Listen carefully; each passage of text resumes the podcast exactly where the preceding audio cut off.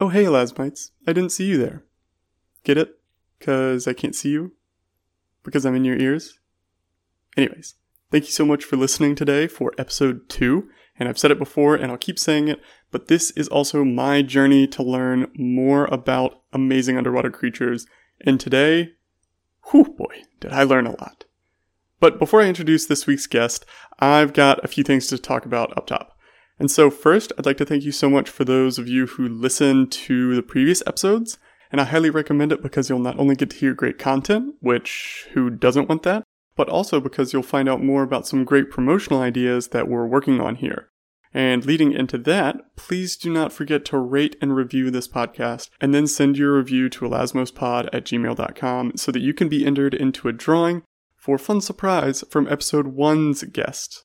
And if you already sent your review to me last week but didn't win, then you can share this podcast on social media, tagging Elasmospod, and still get two entries into the drawing. And people reading and reviewing this week can also share on social media, tagging Elasmospod to get two additional entries as well into the drawing, just as a little incentive. So rate, review, share on social media, and email me at elasmospod at gmail.com. And you can find the Elasmos podcast on Instagram and Twitter at elasmospod. You can find our Facebook page, the Elasmos Podcast, a Sharks Universe on Facebook. You can find our website at elasmospod.com. And our Patreon page is patreon.com slash elasmospod. And it really means a lot that you give to support this podcast so that I can keep bringing high quality shark information directly to your learning minds. And Patreon donors, I am working on some fun extra content and ways to interact with me in this podcast. So do make sure to give so that you can be a part of all that goodness. Thank you, thank you, thank you. And again, you can give at patreon.com slash elasmospod. Okay, and last little thing before we get right into this episode, I'm wanting to do a listeners type of episode. So if you have any shark, stingray, skate, or sawfish encounters, or to be honest, any fun diving or swimming stories, please email those to me at elasmospod at gmail.com so that your story can be told and we can encourage ecotourism which, as you'll find out, is very relevant to this week's episode. And man, if I'm not good at segues. That brings us to this bloody good episode starring the founder and director of the UK charity Shark Guardian, who joins us all the way from Bangkok, Thailand, Liz Ward-Sing. So she hopped on a call with me at 8 in the morning her time and 9 at night my time to chat with me about how Shark Guardian became the influential organization it is today, what shark finning is, Seaspiracy, what sustainability really means, the power of petitions, basketball center Yao Ming, the value of an alive shark versus a dead shark, and how to get involved with sharks in science. So buckle up, everybody, because this is going to be a wild ride. So away we go. This is episode two.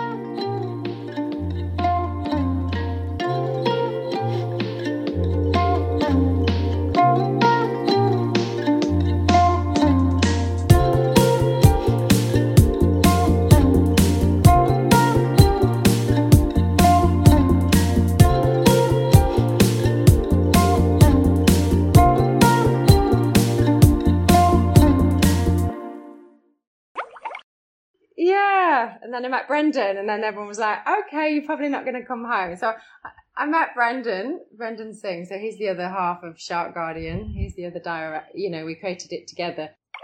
So you might notice a little chirping in the background or a little wind sound in the microphone on Liz's side, but she's just sitting on her porch in Thailand, letting the nature come in. So let's just appreciate it together and be zen. Well, when I became a scuba diving instructor, I already started to be to learn what was happening in the oceans. Not so much about sharks. I just knew that all the pelagics, I think the stat even at that point was 80, between 80 and 90% of the pelagics had already disappeared. So I started to become more aware and do a bit more research about what was happening in the oceans. If you haven't noticed on this podcast, we don't dilly dally. So Liz and I decided to dive right in. oh my god, I just realized I already used that pun in the first episode. Already lost originality. All right, well, it can only get better from here, right? And then Brendan did a presentation when we were living on Koh Lanta for a while. Um, and I learned what was happening to sharks, and I was I was shocked. you know, and there was all these other professionals from the dive industry who also had no idea what was happening to our sharks. You know, this was 2009. Uh, Rob Stewart's Sharkwater had been released in 2007. So, you know, once you kind of watched that and started to learn the other information, it was just mind blowing what was going on, but no one knew about it. Yeah, that really is. I mean, it's hard to believe that no one knew about it, but but I love hearing people's origin story and how they got wrapped up into marine science. And everyone has that. And it's really just an eye-opening experience for them. Yeah, you sometimes don't know what your passions are or what you, or what your calling is until you're immersed in it. I mean, we we carried on working and we didn't know we were going to create Shark Guardian into anything big. Brendan kind of had these pieces of paper when we first met of all these schools because a lot of the, the teachers from Bangkok and other places come um, used to come to Koh Lanta, to travel and dive in their holidays. Um, mm. And he used to do these mini presentations mm-hmm. on sharks because he's the, he's the marine biologist. I say my background is physiotherapy. Brendan is um, the one who studied sharks in South Africa, where he's he's from. So he's the shark guy. Okay, does this sound like last week's episode to anyone else, where one of them is a shark scientist and the other one works in exercise science? This is kind of a wild coincidence, but either way, they all like sharks, so all is good with the world. And he had all this information he wanted to share. So, as a scuba diving instructor, that was the best platform to reach a lot of people. So, we, yeah, we, we worked on Lanta, then we both worked in Indonesia in different places. And then we ended up working in the same place in Indonesia, a place in, in it's called Bunaken. In the diving in, in Indonesia is some of is some of the best in Asia, definitely. So, Indonesia is one of the world's most well known spaces to see the most amount of fish and animal diversity in the marine world. And so you can see all kinds of species from whale sharks to manta rays to frogfish to cuttlefish. And cuttlefish are actually not fish, they're squid like creatures, so they're related to squid and octopus, and they're really cute. I did my senior project on cuttlefish sex, on the cutest sex in the world. Wouldn't that be fun? Anyways, back to how Shark Guardian got started. And Bunaken used to be amazing for big fish, pelagic. You know, again, we went. So when we worked in Thailand, I mean, Brendan started working on Koh Lanta in 2004. By 2009, when I was there, you know, the amount of sharks that we were seeing, especially leopard sharks or zebra sharks, you was lucky to see one or two a whole season, let alone you used to see three or four on every single dive. So we had we had seen these rapid changes, and then Bunaken, and we saw rapid changes of the of the big fish and even just reef sharks. You know, we were hardly seeing any. You know, we were seeing this happening underneath our nose. We we had started to do presentations every week for our guests mm-hmm. at this resort we worked at, and we just we just realised we had something quite unique and and we knew what was happening. We were like, you know, we've got to do something.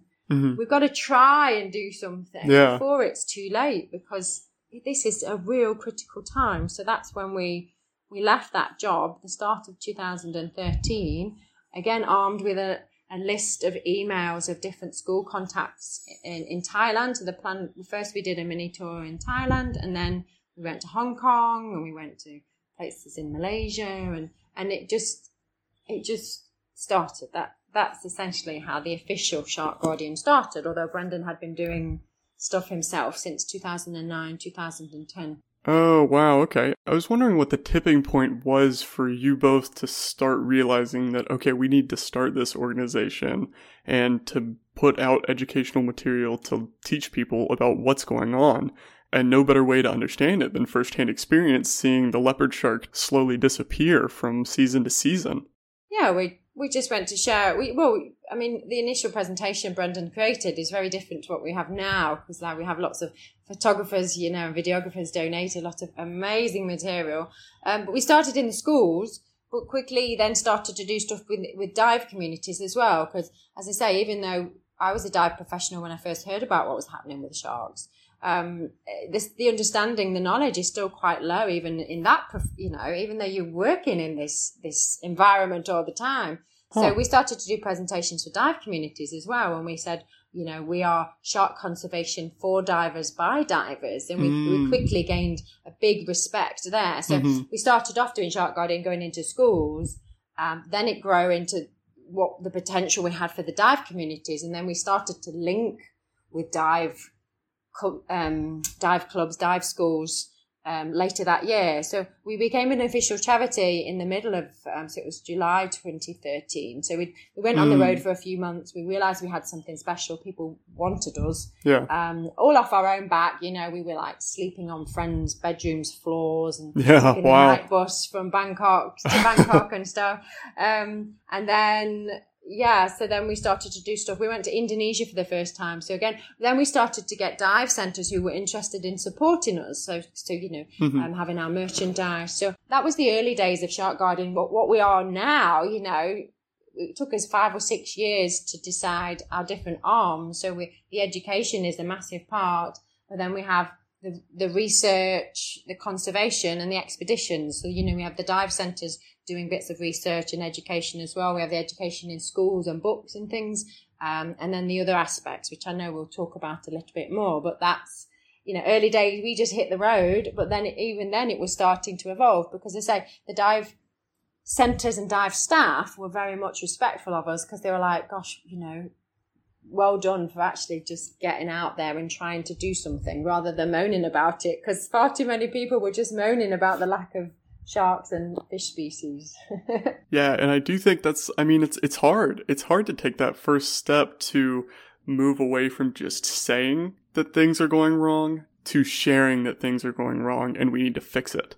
I mean, it, it's a big step, but that's awesome that you and Brendan are able to do that and that you're able to do it in such an interesting way as your organization is by divers for divers. And so you're able to work through dive centers and help them and promote them. And like your work you're you're encouraging ecotourism. So it's it's really cool that you're able to promote the welfare and saving these animals so that these dive centers can get even more business because they're here to see the animals especially in Indonesia where there's such a great diversity. And so now I just want to go back to the basics of what your organization is about and I'm going to ask a stupid question.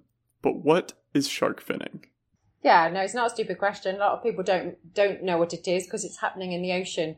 So proper shark finning is when they pull the shark out of the water, normally by a long line. Um, and a long line is a line. And again, I don't know if you've seen the recent Seaspiracy. It was on the documentary End of the Line. You know, if you've not seen both of them, watch them. But you know, End of the Line was two, 2009. It's the information has been out there a long time. Seaspiracy is not new with some of the stuff it talks about. Liz is right. If you haven't seen Seaspiracy, you should definitely go watch it. It's only an hour and a half and it's a great documentary about all just the, the flaws within commercial fishing and how it's just devastating the planet. And it really points out some really key issues regarding plastic pollution and especially seafood consumption. It's got me thinking about my seafood consumption as I live on the coast and how I don't know if I want to support that anymore because I mean, of what they showed in the documentary and just how it's so terrible for the environment and these animals. But needless to say, I do want to cover Seaspiracy more in depth. And so I may probably will do an entire episode or multiple episodes on Seaspiracy, talking to some fishermen or some scientists about what they think about the claims that Seaspiracy made and how true and impactful it all is. But either way, it's got a great message to act now. So go watch it. It's really good. Bring some tissues. And it's also got some graphic images. So you heard it here first. And so now I'm told to go watch Cowspiracy. Oh boy, that's gonna ruin a lot of my diet. Well, no better time to become a cute little rabbit. Well, I guess the cuteness doesn't really come along with the vegan. Oh, my life! But long lines can be from the earth as long as to reach outer space. That's, you know, they can be miles and miles long, massive long, you know, and you, you think of like just a fisherman with a line, you know, just a plasticky wire line. You know, we're talking industrial size, um, you know, wire with hook after hook that just catches anything that's in its path dolphins, turtles, birds, fish, you know, sharks, whatever. Mm. So So they're pulling up shark after shark, bringing the body, slicing off each of their fins, and then chucking it back in the water. And this is pregnant sharks, this is baby sharks, this is all species of shark. It doesn't Oh. matter, or didn't matter, you know, and this is at the height of it. This was Oh, that's you know, awful. sort of 2008, 2009 when it was really racket. And then it's still happening now. They took, they say Hmm. It's crazy. the, the number that they give is 100 million sharks each year. Uh huh. That's a conservative estimate. Some people just say that it's 70, 70 million a year. There have there were reports a few years ago. I think it was Pew that did a study. If you took in, you know, like what they think is happening on the black market, it could be like 200, 250 million, No way. more. And that's every year. It's Wow. like 11, 11 or 12,000 sharks per hour, if you think of it like that. Okay. I just want us to take a second, process that number. 11 to 12,000 sharks are killed every hour. This is serious stuff, but Oh my god! Okay, it's happening.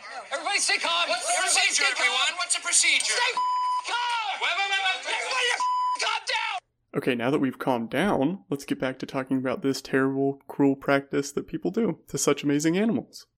Yeah, so why they do that, why they chop the fins off, is because if they have the body on the boat, obviously it takes up more space. And this is also why you get illegal shark fishing because you get fishermen out there fishing other things and, you know, loading it on the boat. Mm-hmm. But then they've done some sneaky shark finning, so there's no shark bodies. Mm. But deep down below, in the freezer, in the hold, Yeah. they have these boxes and boxes of fins Oh. you know the cover up is that they're doing normal fishing so Mhm. that's the issue because there's a lot of money involved in it And so the shark fins are used to make shark fin soup, right? yeah And is that a worldwide delicacy? you do find it worldwide um, it's mainly in chinatown i mean it's not just the chinese that consume it you know the chinese Mhm. people point the fingers Yeah. um, it, but it kind of it originated in China, China way back in the Ming dynasty. Um, you know, hundreds of years ago, it was classed as a delicacy, and I'm, you know, doing my inverted commas fingers there. Yeah. Um, it was just, you know, it was possibly just like people started eating it, just like they start eating anything. They just, you know, as, it, as they, Mhm. they, they make it, make a dish out of it. So it became a thing, and then because the royalty was seen to eat it over the years, it kind of became this again, in inverted commas, culture because it is not a culture that um, people used to serve it at banquets, weddings, birthdays, because it was seen as still linked with the elite. So it was kind of seen as a status symbol. And because of that, it was an expensive soup. You know, you took in a, a few hundred dollars per bowl of soup in some occasions. So it, you know, it became a status symbol, particularly in Asia. That that's what happened originally. And then with the rise in wealth of Asian countries, again, you're looking at the similar time span, you know, 2007, 2008, over those 10, 10, 10 years, if you think of how the Asian economy has grown in that time period, and you know, that's why I've been in Asia, with people have more money, so people become more aware of it and think, oh yeah, let's serve shark fin soup. So again, you know, we, in it, even now, but especially in the early days, we were going into schools and there were these kids that said, "Yeah, I've had shark fin soup. I had it at a wedding. I had it at a birthday," um, because it's just normal. It's just what is done, and then you show them, tell them what actually happened, and they are gobsmacked, and they go and try and tell their parents who won't listen, and they go and tell their grandparents who Mhm. definitely won't listen because they're the ones who do not want to lose faith Man, good for the kids that stand up to their grandparents and parents saying that shark fin soup is bad and it's just bad for the animals. That's awesome. That's not courage that I would have had as a kid. Also, I'm definitely adding gobsmacked to my vocabulary. Okay, back to it. So that's that's how it all it all, all happened. I began. Now, what you probably don't know, and what most people don't know, that the shark fin itself is absolutely tasteless. So first of all, Huh. you need a lot of sharks. It, it, it's the cartilage. So if you imagine Oh. if you've ever seen dried shark Yeah. fins, um, it's it's cartilage. So it becomes this hard hard structure that then you soak soak it with And, they, and this is the thing. They have to cook it with a broth. So whether that's pork or chicken or whatever, a flavor. Are you serious? Because shark fin is absolutely tasteless. No kidding. So they cook it with a broth and it's for hours and hours and hours and hours and hours. Like it's a long process. They need a lot of fins just to give it any kind of substance, this soup. So again, this is where it becomes expensive.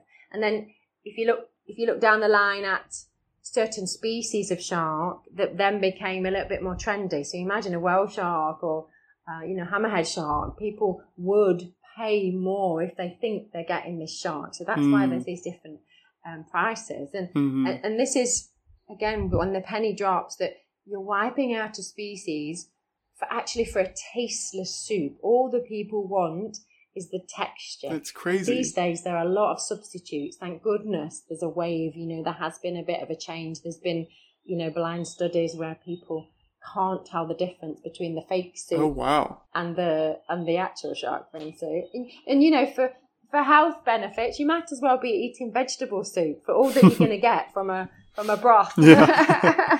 That's the mental part. oh my gosh, I can't believe that. I didn't know it was tasteless. Yeah. That makes me wonder how it just became a thing in the first place. I mean, if it didn't taste like anything, if you had to put beef into it or pork into it to give it taste, why not just eat the beef or pork and leave the shark out of it? That seems like a lot of extra effort for no gain. Yeah. And so you said it affects all species?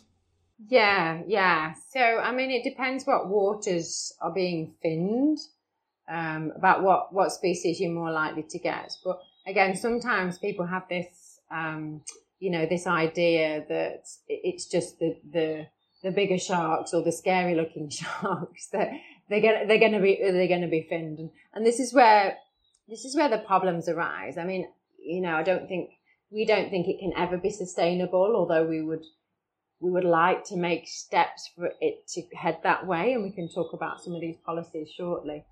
But the fact that when they catch the pregnant sharks, you know, and they've, they've got no, you know, and, and they they would slit open a pregnant shark to then fin the babies inside you know, the, the sharks that do give live birth. So if those sharks are growing, oh. for example, a hammerhead shark. Oh my god. That, you know, there's been, there's been images in that and that is shocking. Oh. You know, and we, it, when we were in Hong Kong, we went down this place called Dried Seafood Lane. It's a very, very famous hub. It's a scary, you know, because the drug trade is like, sorry, the fin trade is, you know, you compare it to the drug trade. That's, that's it, you know. So, you know, we saw these tiny, tiny little fins. And yeah, some of the fins could be from a medium sized shark. It could be, you know, the, the um, pectoral or the pelvic fins. Um, but, but really it's probably baby fins, baby sharks with their fins taken off. Just, it's a great day uh, for being sad. You know, and there are other, other fishing methods. I mean, you know, you look at the poorer countries and the cost of shark fins so there will be some sh- just fishermen, you know, fishing normally who catch sharks as bycatch and then try and sell their fins on. So that's, and again, they not, they're not going to be bothered of what, what sharks that they fin. But yeah, there are a lot of pelagic sharks, you know, that, that numbers have reduced massively because of shark finning from longlining and, um, particularly in, in the open ocean. So yeah, yeah, they don't, they don't, they don't care what they catch. And there are obviously now regulations. So some sharks are protected by different laws. So CITES, it's monitoring it and it's monitoring the import export as well. Mm, wow, I can only imagine how difficult that is to monitor. And is shark finning the biggest looming threat to shark survival, or are there other threats? Yeah, I, I, I still think that that targeted shark finning and general shark fishing is the big threat to our sharks, definitely. Of course, pollution is now a, a problem. So, especially for our plankton feeding sharks, mm. you've got microplastics floating around in the ocean or just plastic bags. Mm-hmm. You know, for these sharks, so we're talking basking shark, whale shark, and um, megamouth shark. They are filter feeders. So whatever goes through their mouth will get processed through their gills. Um, you know, and you, you're seeing this with, with whales predominantly because they're the bigger creatures that wash up on beaches and things like that. It might be that more sharks have been affected, but they've just, you know, drowned and floated to the bottom of the ocean. Um, so yeah, plastic pollution, obviously ghost nets is a big thing, catching all different species. Okay, so I didn't know this, but ghost nets are fishing nets that have either been lost or abandoned by fishermen in the ocean. And ghost nets are a problem because even though they're not actively being fished by fishermen, they're still able to trap and catch things in the nets that eventually kill them. And a crazy statistic from Seaspiracy is that over 46% of the pollution in the ocean is lost or abandoned fishing nets and gear. So that means there's just a lot of fishing gear out there that can keep trapping animals. So that means we need to do more beach cleanups. Come on, people, let's go. I mean, you even have your drum lines in places like South Africa, Australia, you know, that are put there to deter sharks and to try and make the beaches feel safer for the for the beach dwellers and ocean dwellers. And there are, you know, there's quite a lot of sharks that, that get killed in those defences when it's trying to de- deter them to send them away. Sometimes they get killed there as well. Hmm. Um, Mhm. So, you know, when we do our presentations, we talk about all aspects. And Okay. we talk about the fact that sharks are also killed. Again, it's always predominantly for their fins. Sometimes then the bodies are used for other things. So sharks have their livers have an oil inside called squalene. So that's been used historically in a lot of beauty products. Hmm. So that's something that people have to check on. Or medicines, you know, you have shark cartilage and, and, and other things, especially in, in Asia, you know, where they have these weird and wonderful concoctions where they'll kill all sorts of creatures for, for unproven medical benefits.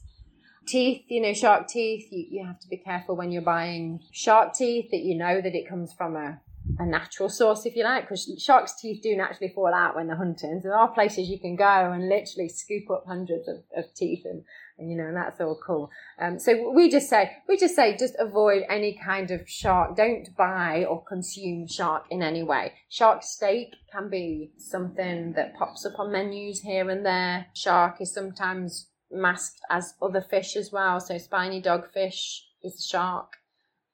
Flake is a shark. So there's, there's there's all these different things that you know if you haven't got any understanding, it's a it can feel like a minefield. Okay, so moral of the story is do your research before you buy. And that's kind of the moral of the story for quote unquote sustainability. And an interesting fact so I did my research my senior year on the spiny dogfish. And the spiny dogfish is a shark that lives in the northeastern Atlantic, and it's often exported to England and served as fish and chips. Which I guess they're not wrong for calling it fish and chips because shark is a fish, but it doesn't tell you what kind of fish. And maybe some places are different and they might use different like haddock or something else that's not shark. But on NOAA's fishery website, it says spiny dogfish is often used for fish and chips. So do your research and stay informed. I need to work on this too. Okay, back to it. So, Liz, how are you, Brendan, and Shark Guardian working to stop the fin trade since it's such a looming problem and much bigger than the individual to solve? Yeah, I mean, the shark fin trade is massive. We realised that early on. You, you can't do everything. And we started off with the education and we keep staying true to the education side because we say with the right information, people can make better choices. That, that's what it's about, being informed, as you say. So again, like in the schools, we're getting kids at a young, young age who are going to banquets and seeing the shark fin that they're, they're, you know, empowering them to be able to say no and trying to change their parents and grandparents' minds. But that's, that doesn't happen often. But we have kids, you know, who come and just say, I just can't get my grandma to stop and it's causing Aw. rifts, you know, and all this and, it, you know, it's, it's poor, poor things. So, we, you know, if we can change that, but, but also, you know, the bigger picture is now when we go in the schools, we have to talk about just protecting our oceans as a whole. So if Mhm. we can inspire kids to look into the bigger picture, then that's then, Yeah. then that's the main thing. So yeah, so so that's our big thing, education. And like I say, we also work with dive centres, so we, we they can lead courses to educate their guests. They can link it with their Oh, scuba cool. diving courses. We have two children's books, and we do, donate them to schools Ooh. around the world to again to spread the you know this ripple effect of this information. Yeah, so if anybody who listens wants a book for their school, you just have to get in touch with us, and that's we send it for free. So that's a, a really good, a really good, a good project that we created. That's amazing you offer free marine science educational material to schools around the world. I would have loved to have had access to that. Okay, so that's the education part of Shark Guardian. Now, what about the conservation part? Yeah, that's the education side. Then you- have conservation. So conservation encompasses the different campaigns and projects we're part of. So you can't, well, we just felt you can't do anything by, we, we do things by ourselves, but collaboration is one of the best things. So, for example, we've been part of coalitions who have sent letters to airlines to stop them transporting shark fin or also um, uh, shipping companies, you know, this kind of thing. So right now we're part of a campaign called Fly Without Fins that does that. And again, there are other organizations part of that. So again, that's trying to stop the trade. So we've got the education. Mm-hmm. If you can stop the buying, mm-hmm. then there's a knock on effect. Then you've got the different ways of shark fin being transported. We have Finspire change. So this is trying to change legislation in the UK to stop people being allowed to bring 20 kilograms of shark fin into the UK. Um, and we've linked with other organisations who have had success in other countries with that. Okay, so we went over this last episode, so if you didn't listen to that, calling you out right now to go back and listen.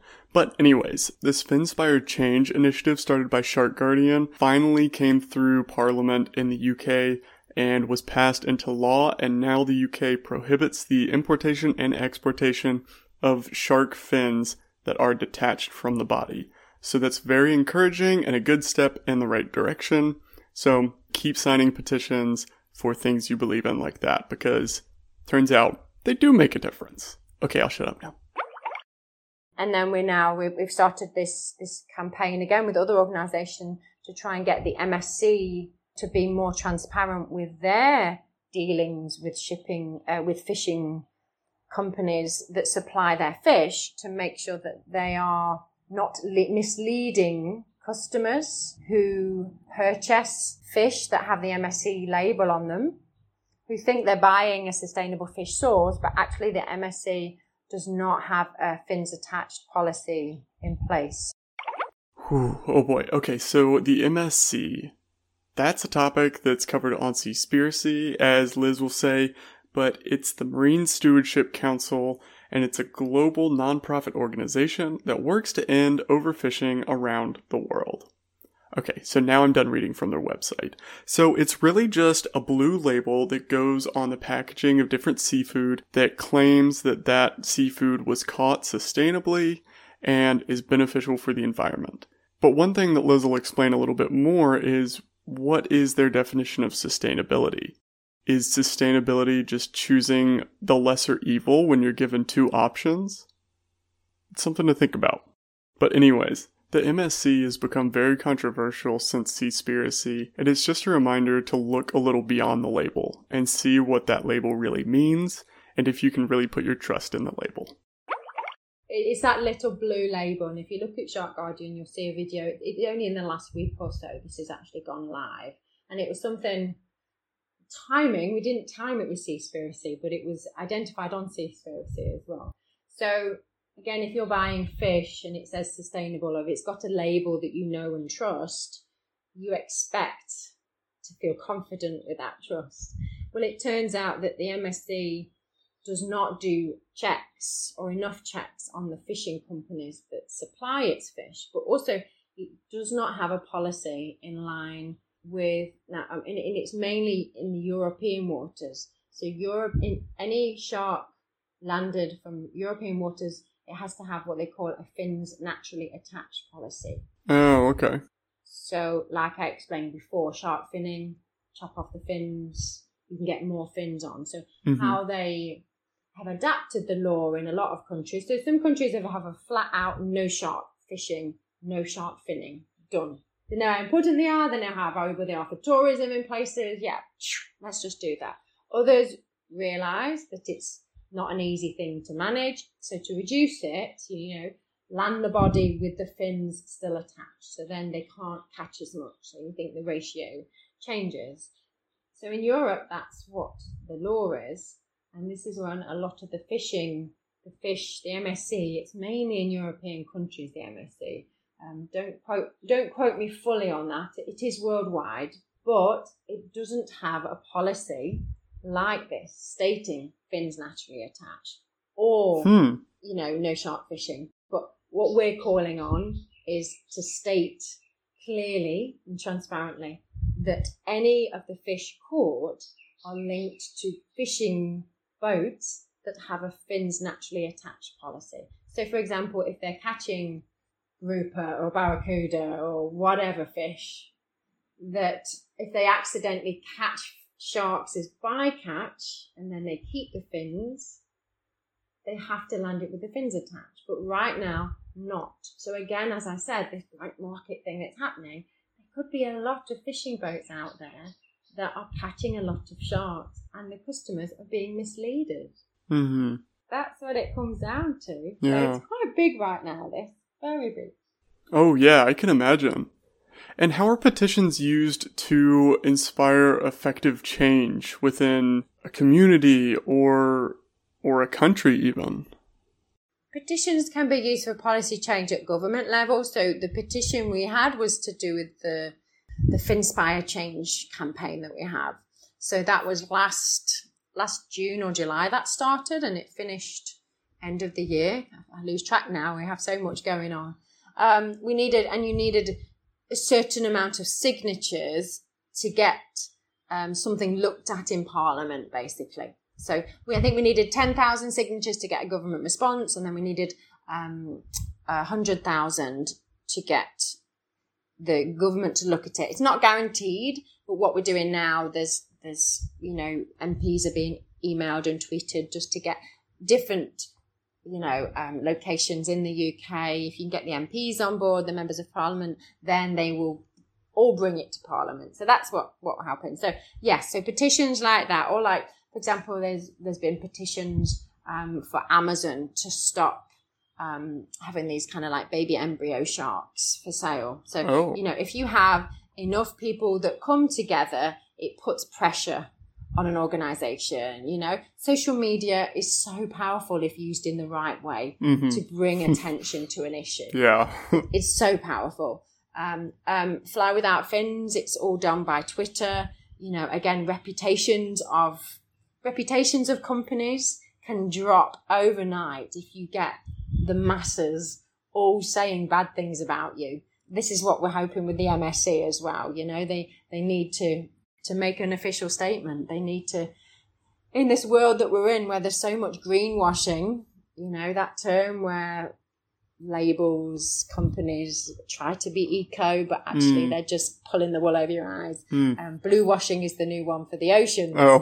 similar thing. So it, it's just it's just about honesty. So so coming back to your question, um, yeah, I mean our petition wise with, is with the MSC um, with Finspire Change.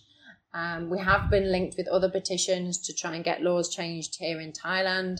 Um, yeah, they can be effective, but you really have to market them and push them. It was a big campaign with getting celebrities involved with with uh, Finspire Change, but ultimately that campaign it's such an outdated law. The thing with the MSC, hmm it, it you know, there's no reason they shouldn't declare Yeah. if they are saying that they're a sustainable fishing company yes, Yeah. that supports sustainable fishing.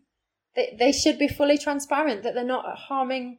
Well, they're still harming sharks, but they're not encouraging or allowing Yeah, true. brutal practices. That's what it's about. Mm, right.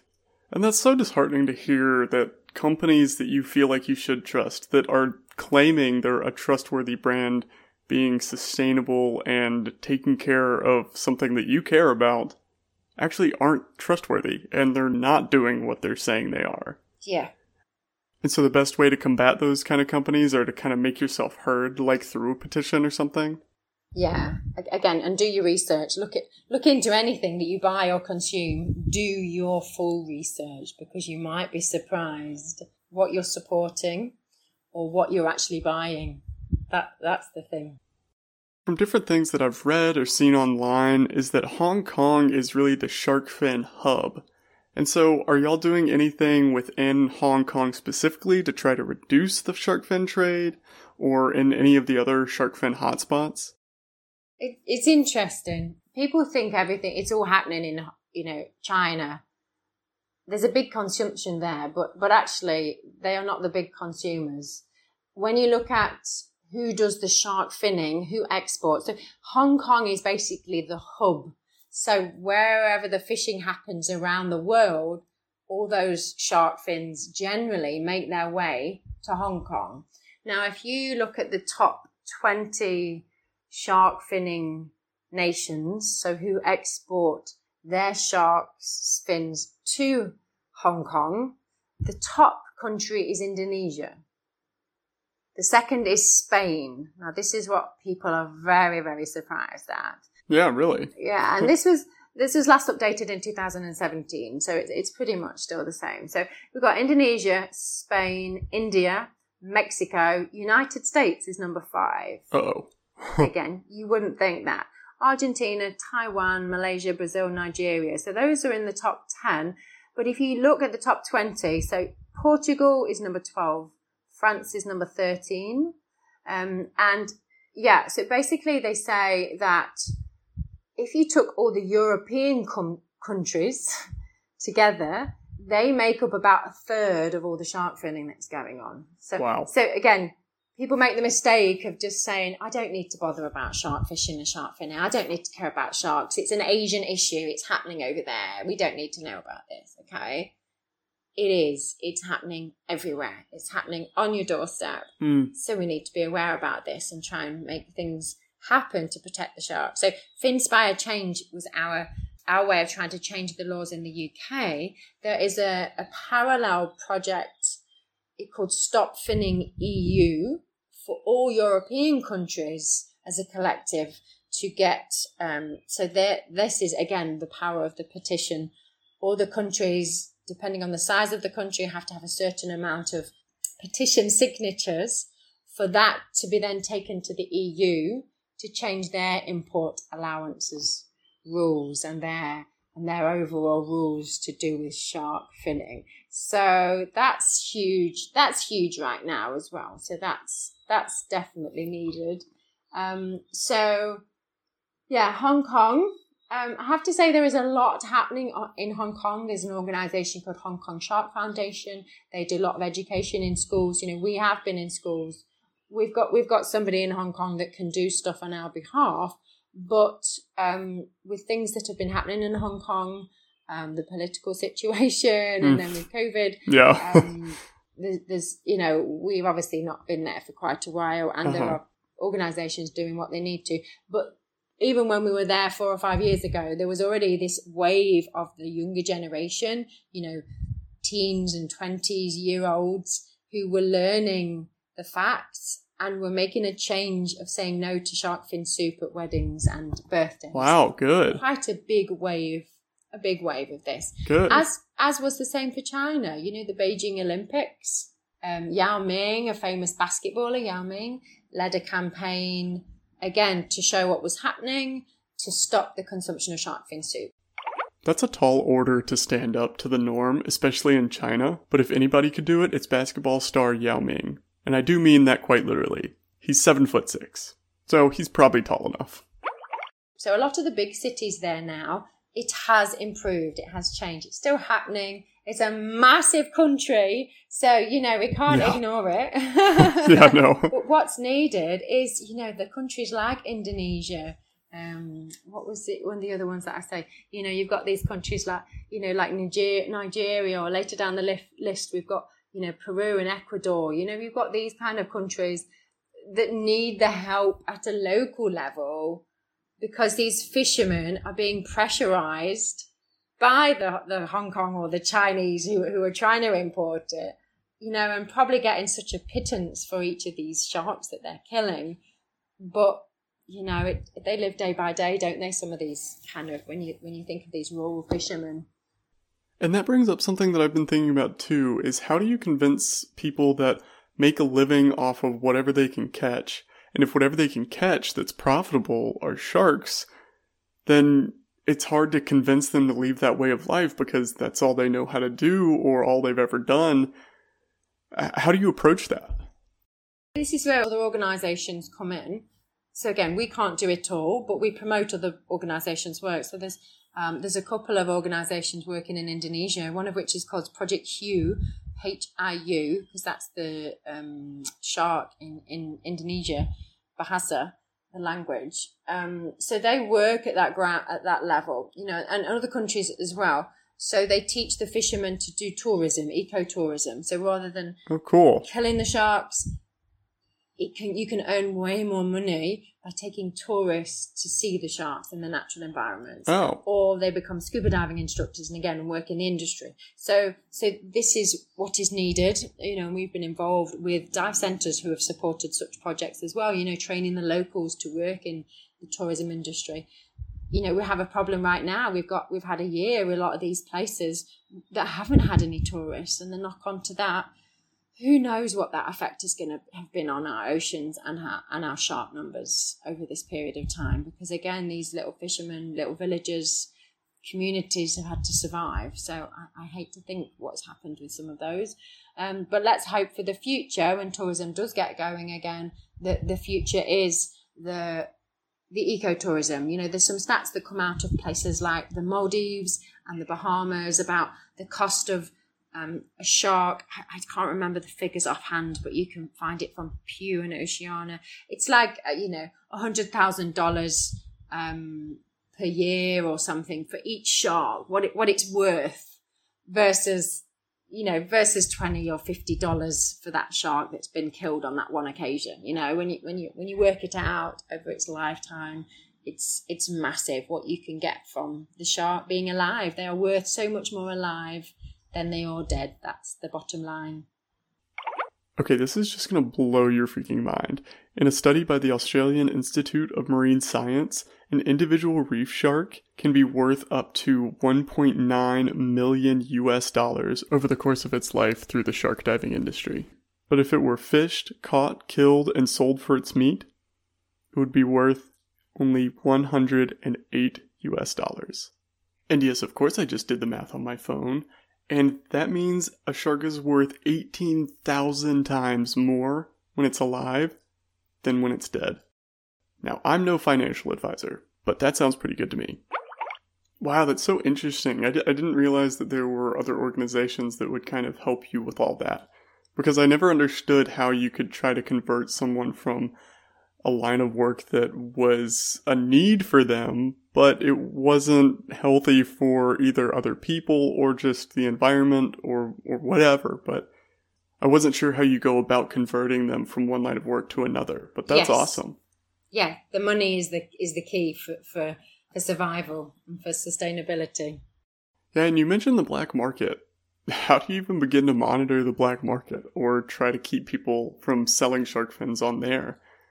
Is there any way to convince them to pursue another line of work like ecotourism? Or do people not want black market ecotourism? Yeah I, I don't know with that. Yeah giving people alternatives. If you know if you know where the shark finning is happening at its worst giving alternatives. Again it comes down to the, the financial gain. Ultimately the black mark finning that's happening out in the oceans you, you can't regulate that. You can't monitor monitor that. So until and that's where we always come back to if the demand stopped. So if people stopped wanting to eat it or consume it or use them in products or whatever, then the cost would drastically change and these fishermen would not be driven to do the black market sale of things. You know, they, they, they once said the amount of, and again, when you go to Hong Kong and you see the bags and piles of shark fins that are there. They say that if shark finning stopped now, that there would probably be, enough fins worldwide already dried to continue fueling people eating shark fin soup for a few years. Does that make sense? So oh it's oh my quite, gosh. already that they could just cook with until people change their mind. Oh, No. So yeah, I, I don't know fully, but that's just stuff that we've been kind of informed of. oh, interesting. So now it's also on the consumer. It's not just Yeah. on the person who's producing the product or catching the product. It's also on the person that's buying the product or consuming it. Yeah. And if one or both parties stop, then it'll eventually go away. Yeah. So another hook in Shark Guardian's tackle box of projects and ideas is leading diving and snorkeling expeditions too, right? Yeah, yeah. Again, they've been on hold for a little bit. So, um, yeah, we'd we'd uh, that was that was the extra part of, as I said. So we have the education, we have the conservation. We do research. Um, we don't, you know, get in the field and tag sharks or anything particular ourselves, unfortunately, because then Brendan and I have done practically everything to get this charity as where it is. Yeah. Um, we now have some other people working on the team. Thank goodness. We have some amazing people working with us. but research has not been, you know, we can't do everything as a small organization with very little money. So what we've done is collaborate with scientists for specific research projects. Um, and it's all based on citizen science. So that means that people can get involved Oh, cool. um, wherever they are. You don't have to be a Yeah. scientist to take part in research.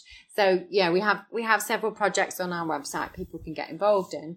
So then the expeditions, you know, about four or five years ago, after doing Shark Guardian for you know four years and hardly doing any diving because we put all our efforts into you know creating what we have. So you know what, we need to do more diving, don't we? So we started doing the sardine run in South Africa. So that's an amazing yearly event. And so we take people on these expeditions and then do little presentations to educate, but also then take part. The, the main one is eOceans, where each dive or water activity, so snorkel or even just being on the boat, you can monitor. I mean, there's an app now for this E Oceans, so you can say in real time what, what you're seeing, also what you're not seeing. So this was a big thing with this E Oceans research in Thailand over the past years. You know, we, and we got we got past data from dive centres, on. we got people's logbooks, and we're able to get a comparison. You know, what people used to see versus what they are seeing. So Oh, wow, like that's creating awesome. This map of what you can see, and there's there's trash on there now and all sorts. So you know that's something that everyone can do, but taking people to see sharks, so being in that environment and converting people, you know, it's Mhm. very easy to, to tell people don't be scared of sharks. you know. yeah. we talk about obviously how important sharks are as apex predator. If you actually see them and realize, yeah, all that all that I've been told in movies and books isn't true. You know that we need to coexist with these amazing creatures. So um, yeah, expeditions is something we're going to do a lot more of when the world opens up again. We've got things lined up in in Australia with great white sharks. We want to do more in Indonesia. Um, you know, Komodo is amazing diving for all species. Um, Maldives. So we have a lot of things. So do do keep an eye on how we expand with that. And of course, Galapagos. We want to get there. There's so much research happening there. Yeah, and so what kind of research do you conduct or do you help out with? Yeah, so again, I mentioned eOcean, so that's the big one. Um, we also have a leopard shark project monitoring sharks here in Thailand. People can take photographs of the shark, part of the shark that doesn't move very much, um, based on the same principles of whale shark research. So it's whaleshark.org. Um, that's a global database, a bit like the manta matching. So you take these ID shots, um, it goes to a database, and they can track these sharks, you know, and worldwide to see where they travel, to see migrations, to see where they Oh, hang out. cool. So yeah, we just we just remind people and encourage people. So again, that's that's why the the dive community stuff that we do is important because the divers are there firsthand. And again, most of these have no idea that they could, you know, often they're taking these beautiful photographs. It's like, well, if you just took this angle, this could show that this shark is coming back year after year to this place. And um, Mhm. yeah, people do need reminders. So they're the ones. Oh, oh, oh yeah. So they're the, the key kind of citizen science. But also, a year and a half ago, we started um, giving a bit of funding to an Elasmobranch project in Scotland, linked with the University of St Andrews. Um, it was for monitoring um, an endangered flapper shark species. So that's been that's been pretty cool because obviously we're a UK charity, so it was nice Yeah. to kind of start to fund that, and that and that is expanding actually. So we're we're can continue that support because the area itself is a protected MPA, and there are different shark species. So we hope we can you know, be part of other monitoring and maybe we can eventually have some internship programs linked with the university and our organization. So that's where we hope we're going with that. Yeah. You know, that's funny because I wanted to ask you how you think someone can get into this field of conservation or marine science and research and all that. I think it's it's it's a massive field working in research, work, working in science, marine science particularly. There are so many different channels you go. Again, you've got to do your research and you know going down the route of marine biology or different ocean related qualifications can be helpful, but I mean, I don't, I don't have a, any qualification like that. My interest, passion has come from being in the waters. So if you want to go down an education route, I mean, every, anyone can do that. I think, again, the power of social media, that these days anyone can have an influence. So if you just start sharing the Shark Guardian content on your social media outlet. Did Liz just tell me to become a TikTok influencer? I think so. You know, I think it's time the world see more of this gangly fella that listens to horror podcasts that keep him up at night while playing Sudoku. That's more of what the world wants to see. Right? What were we talking about again? Oh, right, how to become a marine biologist. That, uh, you know, I have people that, like my friends' parents that I grew up with who, who follow me and who share my petitions and have learnt so much because of me sharing stuff, you know, and they are so far removed from the ocean. These mm. are hmm. people who, who really don't get involved with anything, let yet go, you know, wow, why are we not being told about this? So there's this, that on a basic level, you know, you can go to our website, you can download posters and leaflets. We have kids from schools who go around, you know, to houses or go to other schools and just share this information. So it's very easy from that level. If you want to get involved with with research like with tagging sharks and monitoring populations, you know, I mean that's the university route, and you you've got to research your university. Like for example, James Cook University is huge for doing research in um, for for Australia and other waters, you know, and, and it's a scientist from there who we're linked with with our leopard shark project. Um, but South Africa, South Africa is another hotspot, you know, for, for great whites and the like. Um, but you know, it's a very attractive career, there are lots of people trying to go down that career. So it's just about mm-hmm. finding your niche, finding something unique, um, getting as much experience as you can. So yeah, we do have people who come um, and spend time with us. You know, we're but we're not getting in the water with sharks all the time. We've not got an exciting, glamorous thing like that that people think, but other organisations do, and people do need help because there's no money in conservation. That that's mm. the reality, and I, I think everyone will say that. So you rely on the volunteers coming and helping you to try and lift you further and do your cause. So, um, you know, I guess that's the best thing I can say is we do your research and go spend time with some organisations who will need your help and see and see where it leads. Yeah, absolutely. That's so true. A lot of people that I've met that have worked in the aquarium industry they started out volunteering for for years and then then they became more recognized through their volunteering and they were able to get a job through the aquarium. So their their volunteering passion became a career for them, which I, th- I think is really cool and a good low stakes way to figure out what you want to do. Yeah, find your passion and go for it. Don't let anything stop you and enjoy the journey. I think that's it. Enjoy the journey get a thick skin to, to allow you to progress. Um, but, but never, I mean, never give up. You know, as a charity, you know, Brendan and I have had so many ups and downs because it can be lonely. You can feel you're, you know, you're competing. I mean, in the world we are in now social media, again, it can be used for such good.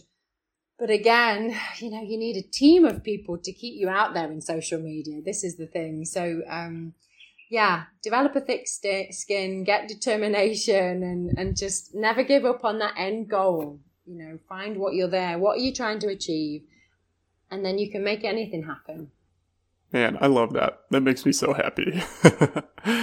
and in a world that is as chaotic as it is today, what gets you out of bed every morning? What's something that excites you about the future?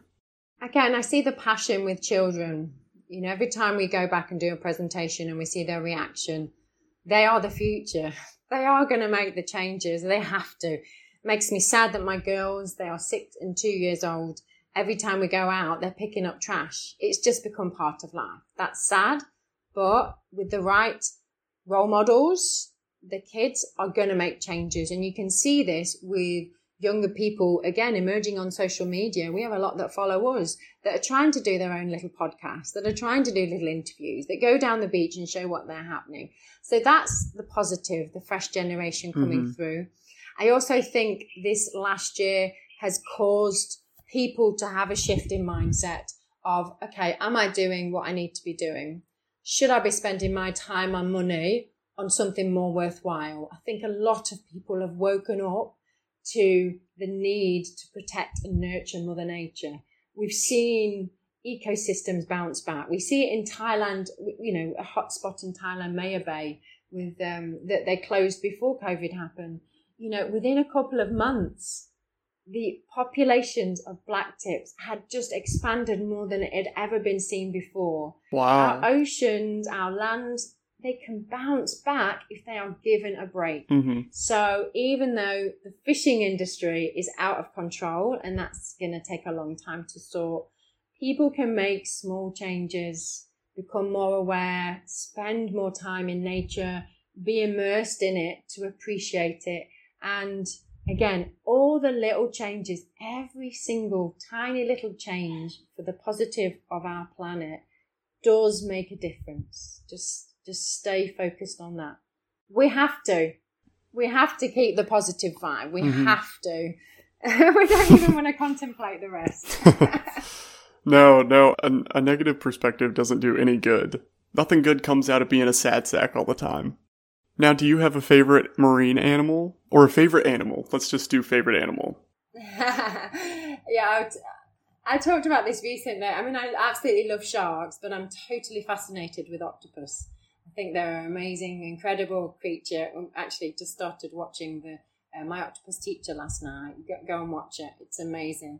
You know, anything that can change color and texture and, and, and adapt the way it does. And again, this program, I have just been blown away by what I've learned about um, octopus. So, um, yeah, that's my favorite. Favorite shark is probably the leopard shark, the, the zebra shark, because I've had some beautiful encounters with them here in Thailand, getting very close to them. But I've yet to see a basking shark, so maybe one day when I see those, that might go top top of my list. Yeah. Oh yeah, I do love a good basking shark. Well, thank you so much for taking the time to talk with me. It's it's been such a pleasure learning more about your organization. So that was the wonderful and lovely Liz Ward Sing, the founder and director of Shark Guardian. And you can find Shark Guardian online at sharkguardian.org. And Shark Guardian is on almost all the social medias that I could ever think of. They're on Instagram and YouTube at Shark Guardian. They're on LinkedIn at Shark Guardian UK Charity. They're on Twitter at Shark underscore Guardian. And lastly, they're on Facebook at Shark Guardian Worldwide. And on their website, you can find information about conservation, education, and the research that they do, along with a shop that has great stuff for divers, for swimmers, and for just people that like to wear clothes. And the profits go to this organization that fund research and promote the conservation of these wonderful, beautiful, and majestic animals. You can find Liz on Instagram as well at Liz underscore shark underscore guardian. All right, so now I get to interview myself. Okay, Sam, so where can you find this podcast? Good question, Sam. You can find and support us on Patreon at patreon.com slash elasmospod. You can find us on Instagram and Twitter at elasmospod. And you can email us at elasmospod at gmail.com. We also have a Facebook page called the Elasmos Podcast, A Sharks Universe. And please, please rate and review this podcast because then it gets opened up to more people and more people can hear about it and listen to it and learn about sharks and fall in love with them just like you and me. And remember after you rate and review to send your rating and review to me at elasmospod at gmail.com so you can be entered into a drawing where you could possibly win something that may or may not be artsy from last week's guests, Miriam and Greg. So make sure you do that so you can get entered into that drawing. And if for some reason you want to follow me, you can follow me on Instagram at smcneely4335. And I want to give a special shout out to Wes McNeely and Connor Blake for making the amazing theme song that I still love and get chills every time I listen to. Wes can be found at wes.mcneely1 on Instagram and Wes McNeely on YouTube. Okay, now that we're done with the credits, on to my weekly update. So, two Christmases ago, I got an Oculus virtual reality headset, and it's so fun. I highly recommend it. It's really not that expensive for what you can get out of it and, and what you can experience. But so for this Christmas, my brothers and I got a new game called Population One to be able to play together wherever we are because we're not living in the same city. So it's just our way of hanging out. And so we've been playing it together and it's really fun, but there's a lot of like moving your arms and like climbing and you have to like, it's a shooter game. So you have to like reload guns and stuff like that. And then you have to hide behind stuff. And so you're moving your hands a lot and you've got these little controllers in each hand. It's like half of a PlayStation controller. And I've just nailed the wall before. I've just like really punched it. I'm amazed I haven't broken anything yet.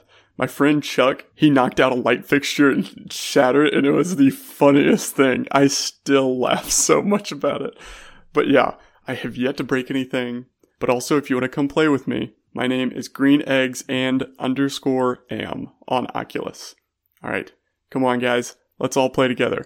And you can also go swimming in the ocean and see like Natural Geographic videos of people like snorkeling and climbing mountains in virtual reality. And it's a 360 view. It's crazy. It's really cool. So that's my update this week. I'm going to keep playing it next week, but I'll have a new update for you. I promise.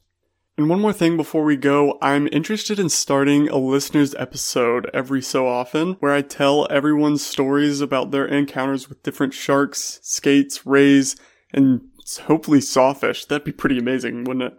But yeah, so please email me any stories that you have about encountering any of these amazing animals or just any other animals in general because everyone loves to hear about what you can see out there. And it encourages people to get diving which is awesome. We love ecotourism. That's what this is all about. Okay. Okay. Now I think I'm officially done. Thank you so much for listening, Elasmites. Stay cool. Stay frosty. All right. I'll see y'all back here next week on the Elasmos podcast. Later, skaters.